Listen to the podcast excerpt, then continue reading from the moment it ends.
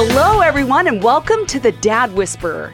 I'm your host, Dr. Michelle Watson, and I just got to start by thanking you for taking the time out of your busy day to choose to gain a few more tools for your fathering toolbox if you're a dad, and if you're a daughter, to be listening and learning more about what your dads are thinking and needing. And if you're a son, hey, I welcome you to the conversation too.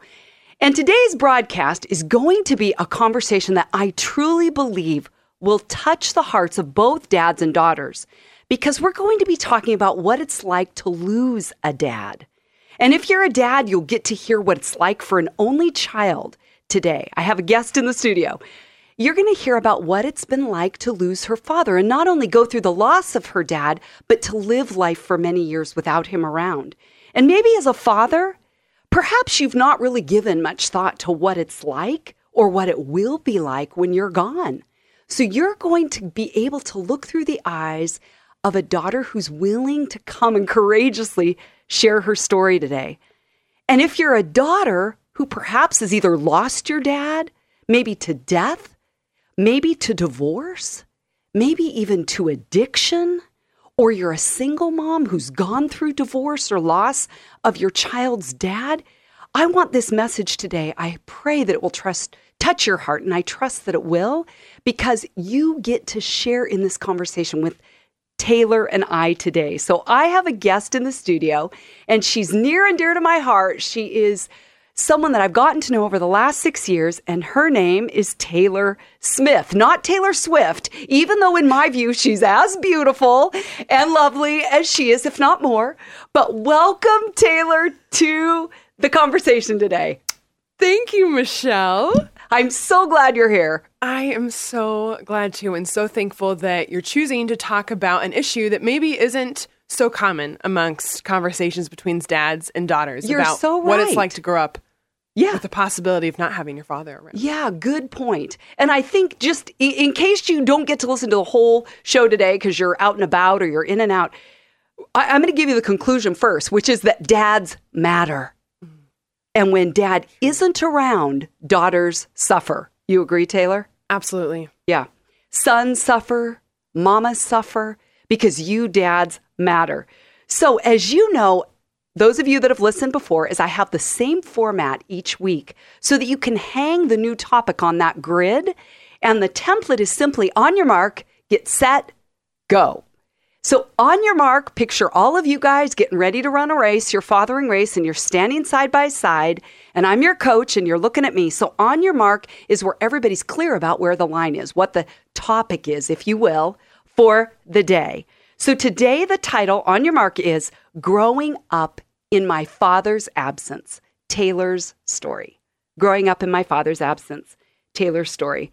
So, Taylor, what I would love to do, even before we get started, is I have found that a lot of guys like stats and stories. So, are you good if I give a few fathering stats first before we get started? Go for it. Okay, well, here, I just want you dads to hear a few statistics that I think are relevant to this topic of fatherlessness. So, did you know that according to the US Census Bureau, here in the US, we are the world's leader in fatherless families? Isn't that crazy? I know. I had no idea. Yeah. We are the number one world's leader in fatherless families. Oh, and one out of three kids live in homes without a biological father. Isn't that an incredible statistic that has shaped our culture? So, Taylor, the story that you're going to be sharing today is actually going to be touching a lot of people's personal experience because this is a really common issue.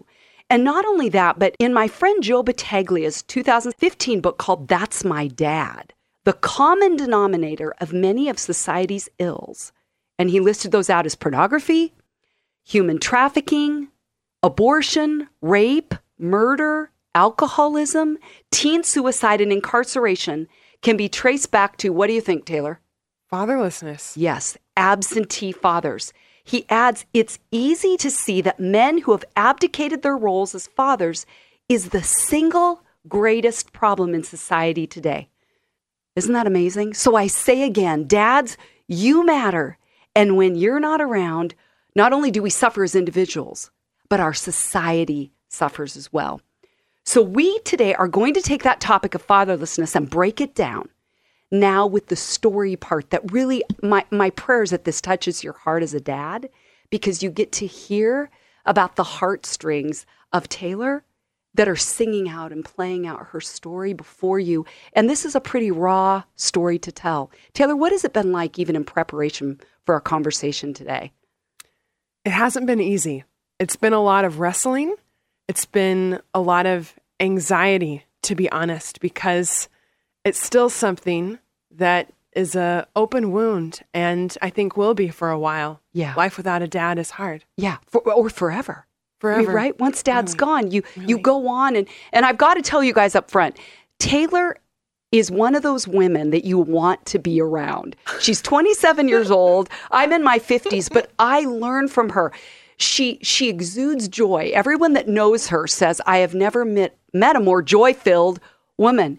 And it's again, there's pain behind the joy because it's carved out a depth in her where she's going to talk about not only the the loss and the struggle, but she's going to talk about hope. So this today is a story that that isn't a perfect one or it hasn't been an easy one.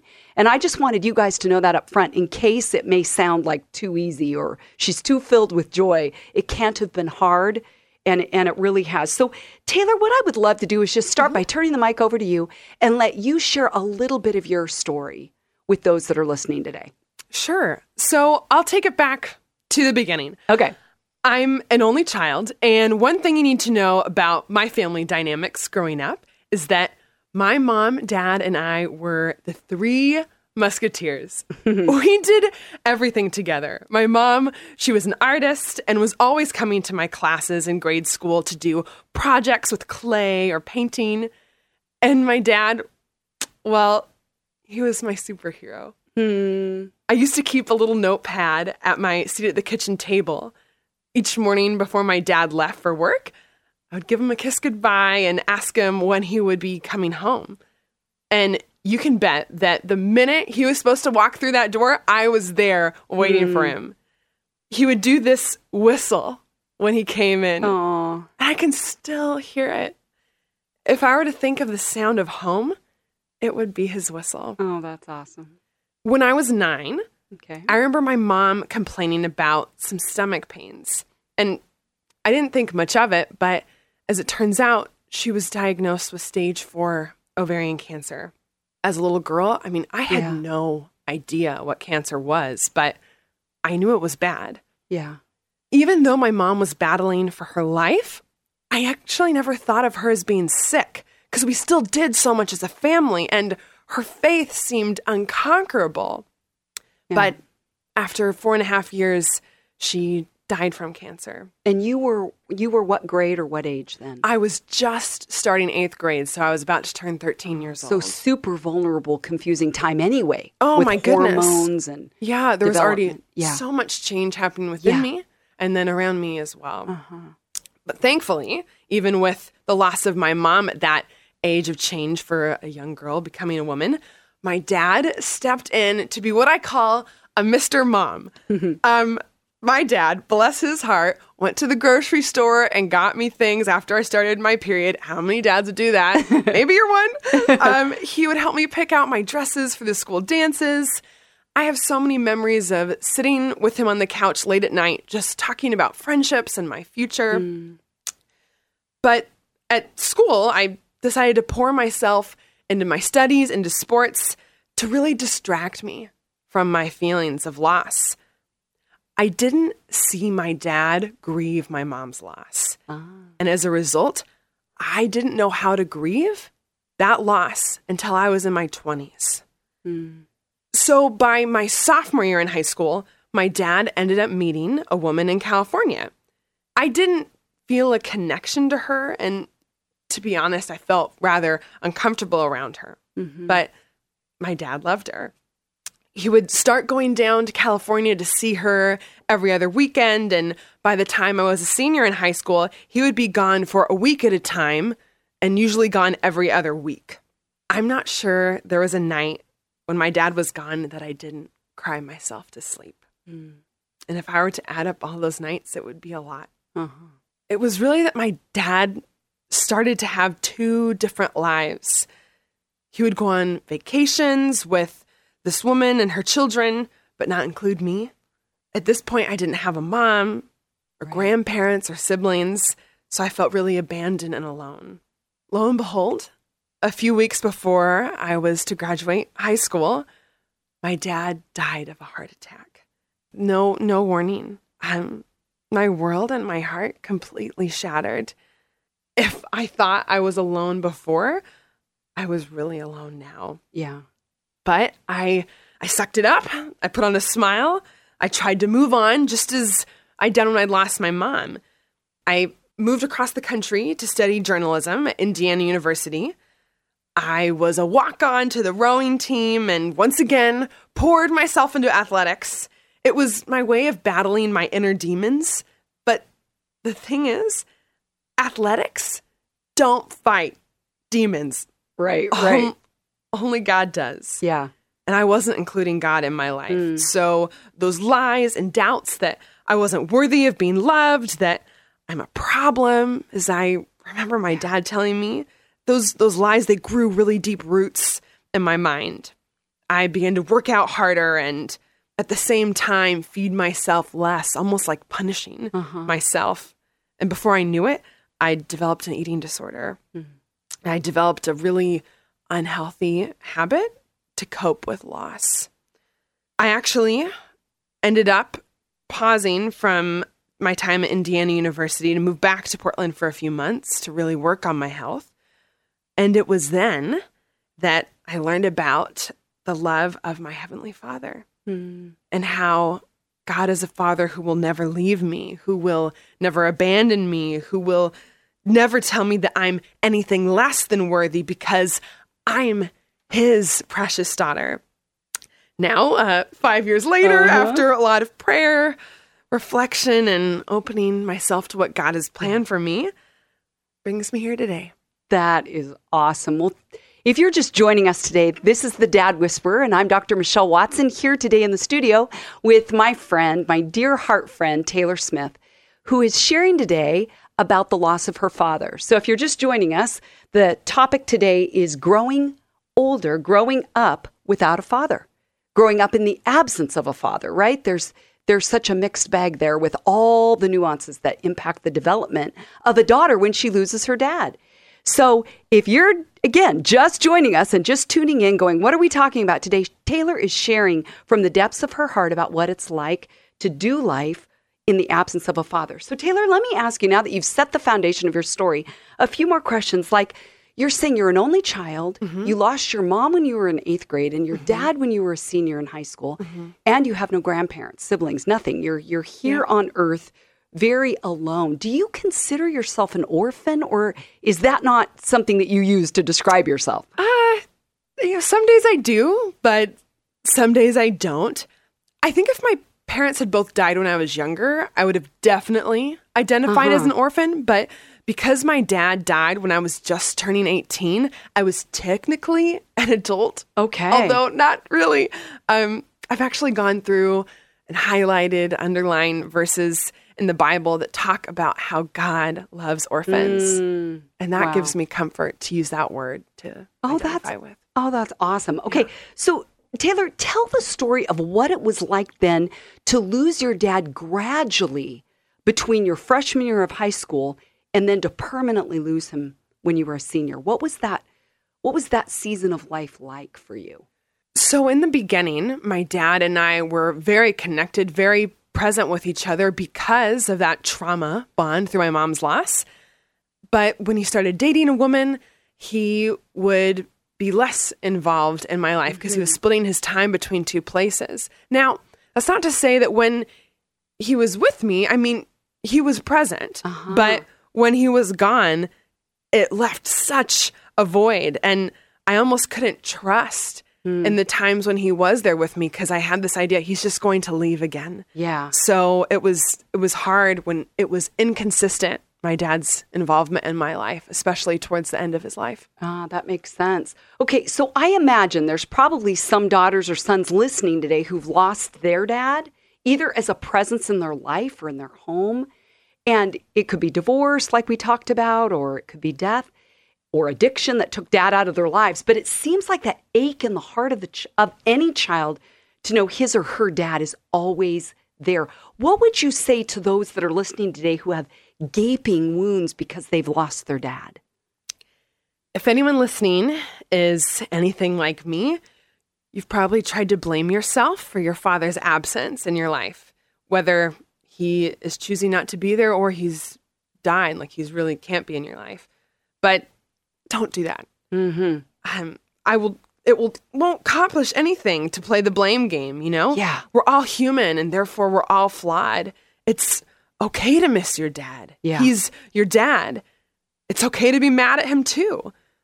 And in the end, when I'm upset at someone, I try to think of them as their little kid self who probably never thought of growing up to be an addict or abusive or an absent father. Yeah. It's hard to be mad at someone when you see them as they were when they first arrived to this world as a child, innocent and joyful. Mm. The wounds that you feel, they're real Yeah. and they'll leave scars. But I tell you, as much as they hurt now, I really believe that those scars will become some of the strongest parts of your story if you give them to God and do mm-hmm. the work to healing, because it's work. I love that, that your scars will become some of the strongest parts of your story. I hope those listening are hearing that, that your scars, if you do the work and allow God to heal, will become some of the strongest parts of your story. Well, this might sound like an interesting question, but what would 27 year old Taylor, so the age you are now, tell 17 year old Taylor, like you're going back a decade, about what it's going to be like to grow up without a father? What like what do you wish someone would have told you then that you know now? that it's hard, that there's no way around it. Um, for a daughter, there are some really precious and powerful associations she has with her father. Yeah. especially the one of her dad walking her down the aisle on her wedding day. I would tell myself that it's okay to miss him. It's okay to be upset by things that he did to hurt you. And at the same time, you need to acknowledge that you aren't perfect either. So there are probably things you did to hurt him too. Hmm. I would tell myself to have grace for myself.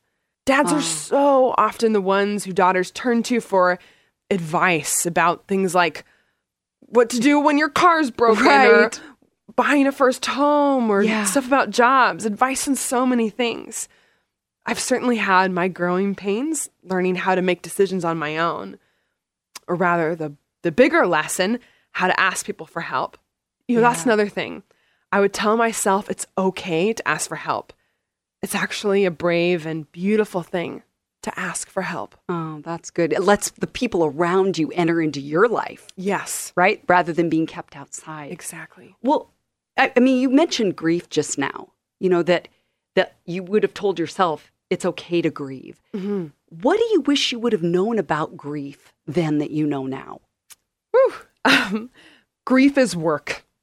Yeah. It's not something you can push casually to the side without negative consequences in the long run. I still struggle with grief. Yeah. Why? Because it's hard to focus your mind on things that don't feel good. If I'm being honest, I'm still not very good at grieving, and I have a lot to learn. Mm, good point. I mean, we're all, aren't we, in the in the process of learning a new thing. You don't you don't learn how to do grief until you're in it. Exactly. Now, Taylor, because I've known you and I I've intersected with your life and I've watched how you've grown in spite of and with this loss, I know that you have a couple surrogate fathers who have stepped in. And maybe there's men listening today that know someone who has lost a father and think, okay, I'll wait till she asks me to step in, or I don't want her to think I'm competing with her dad.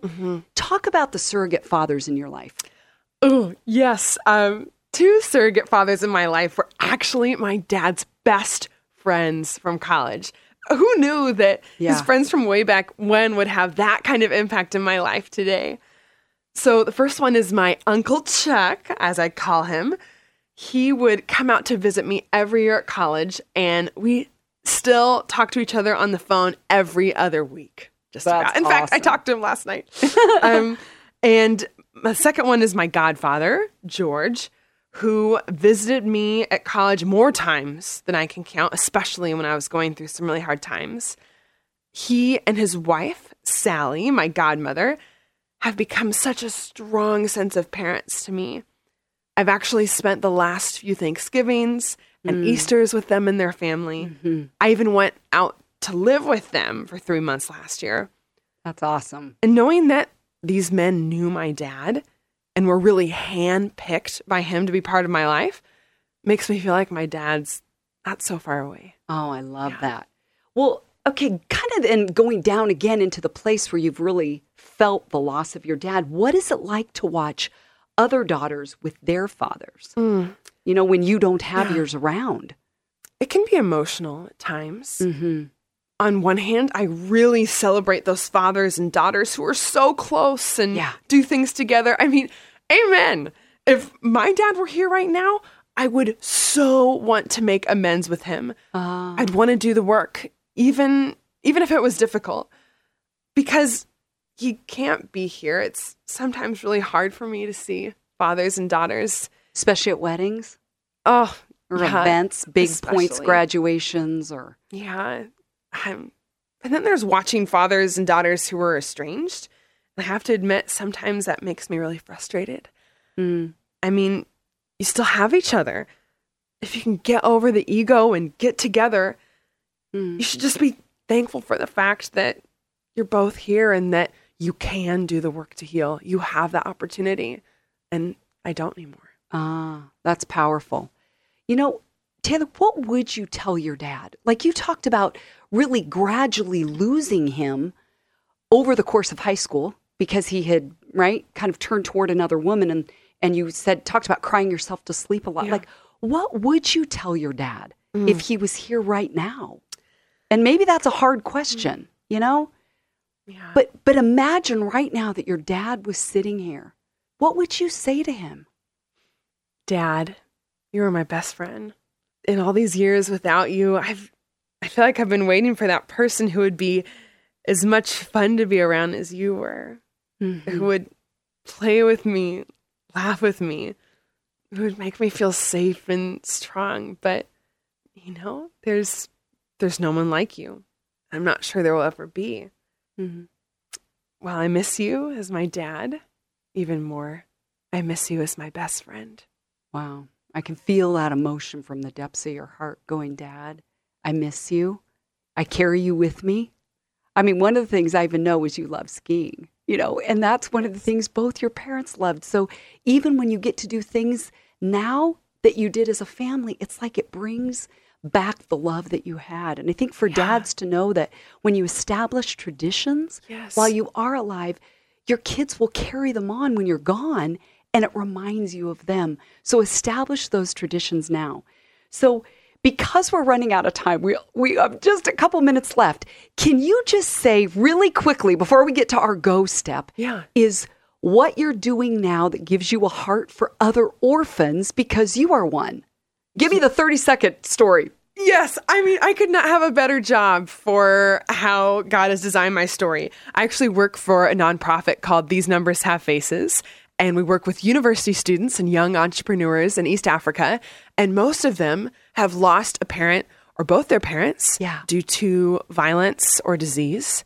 And being able to talk with people who know what it feels like to live without parents, like that is such a gift to be known.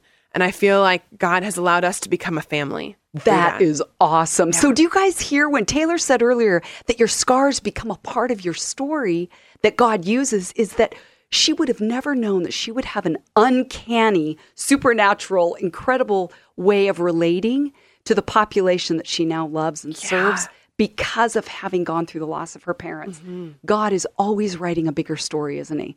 Okay, well, as I said to you at the beginning, we always do, whoever I'm with or myself, on your mark, get set, go. So, on your mark today, which is the topic, growing up in my father's absence, Taylor's story. Get set. We've told you stats. Taylor shared her stories. Now we need a go action step for dads to do between now and next week. Taylor, what do you think, based on your story, is something dads could do this week with their kids? Okay, dads, this might sound silly, but you got to take me seriously on this one. My dad loved photography, and I have a lot of pictures from my childhood.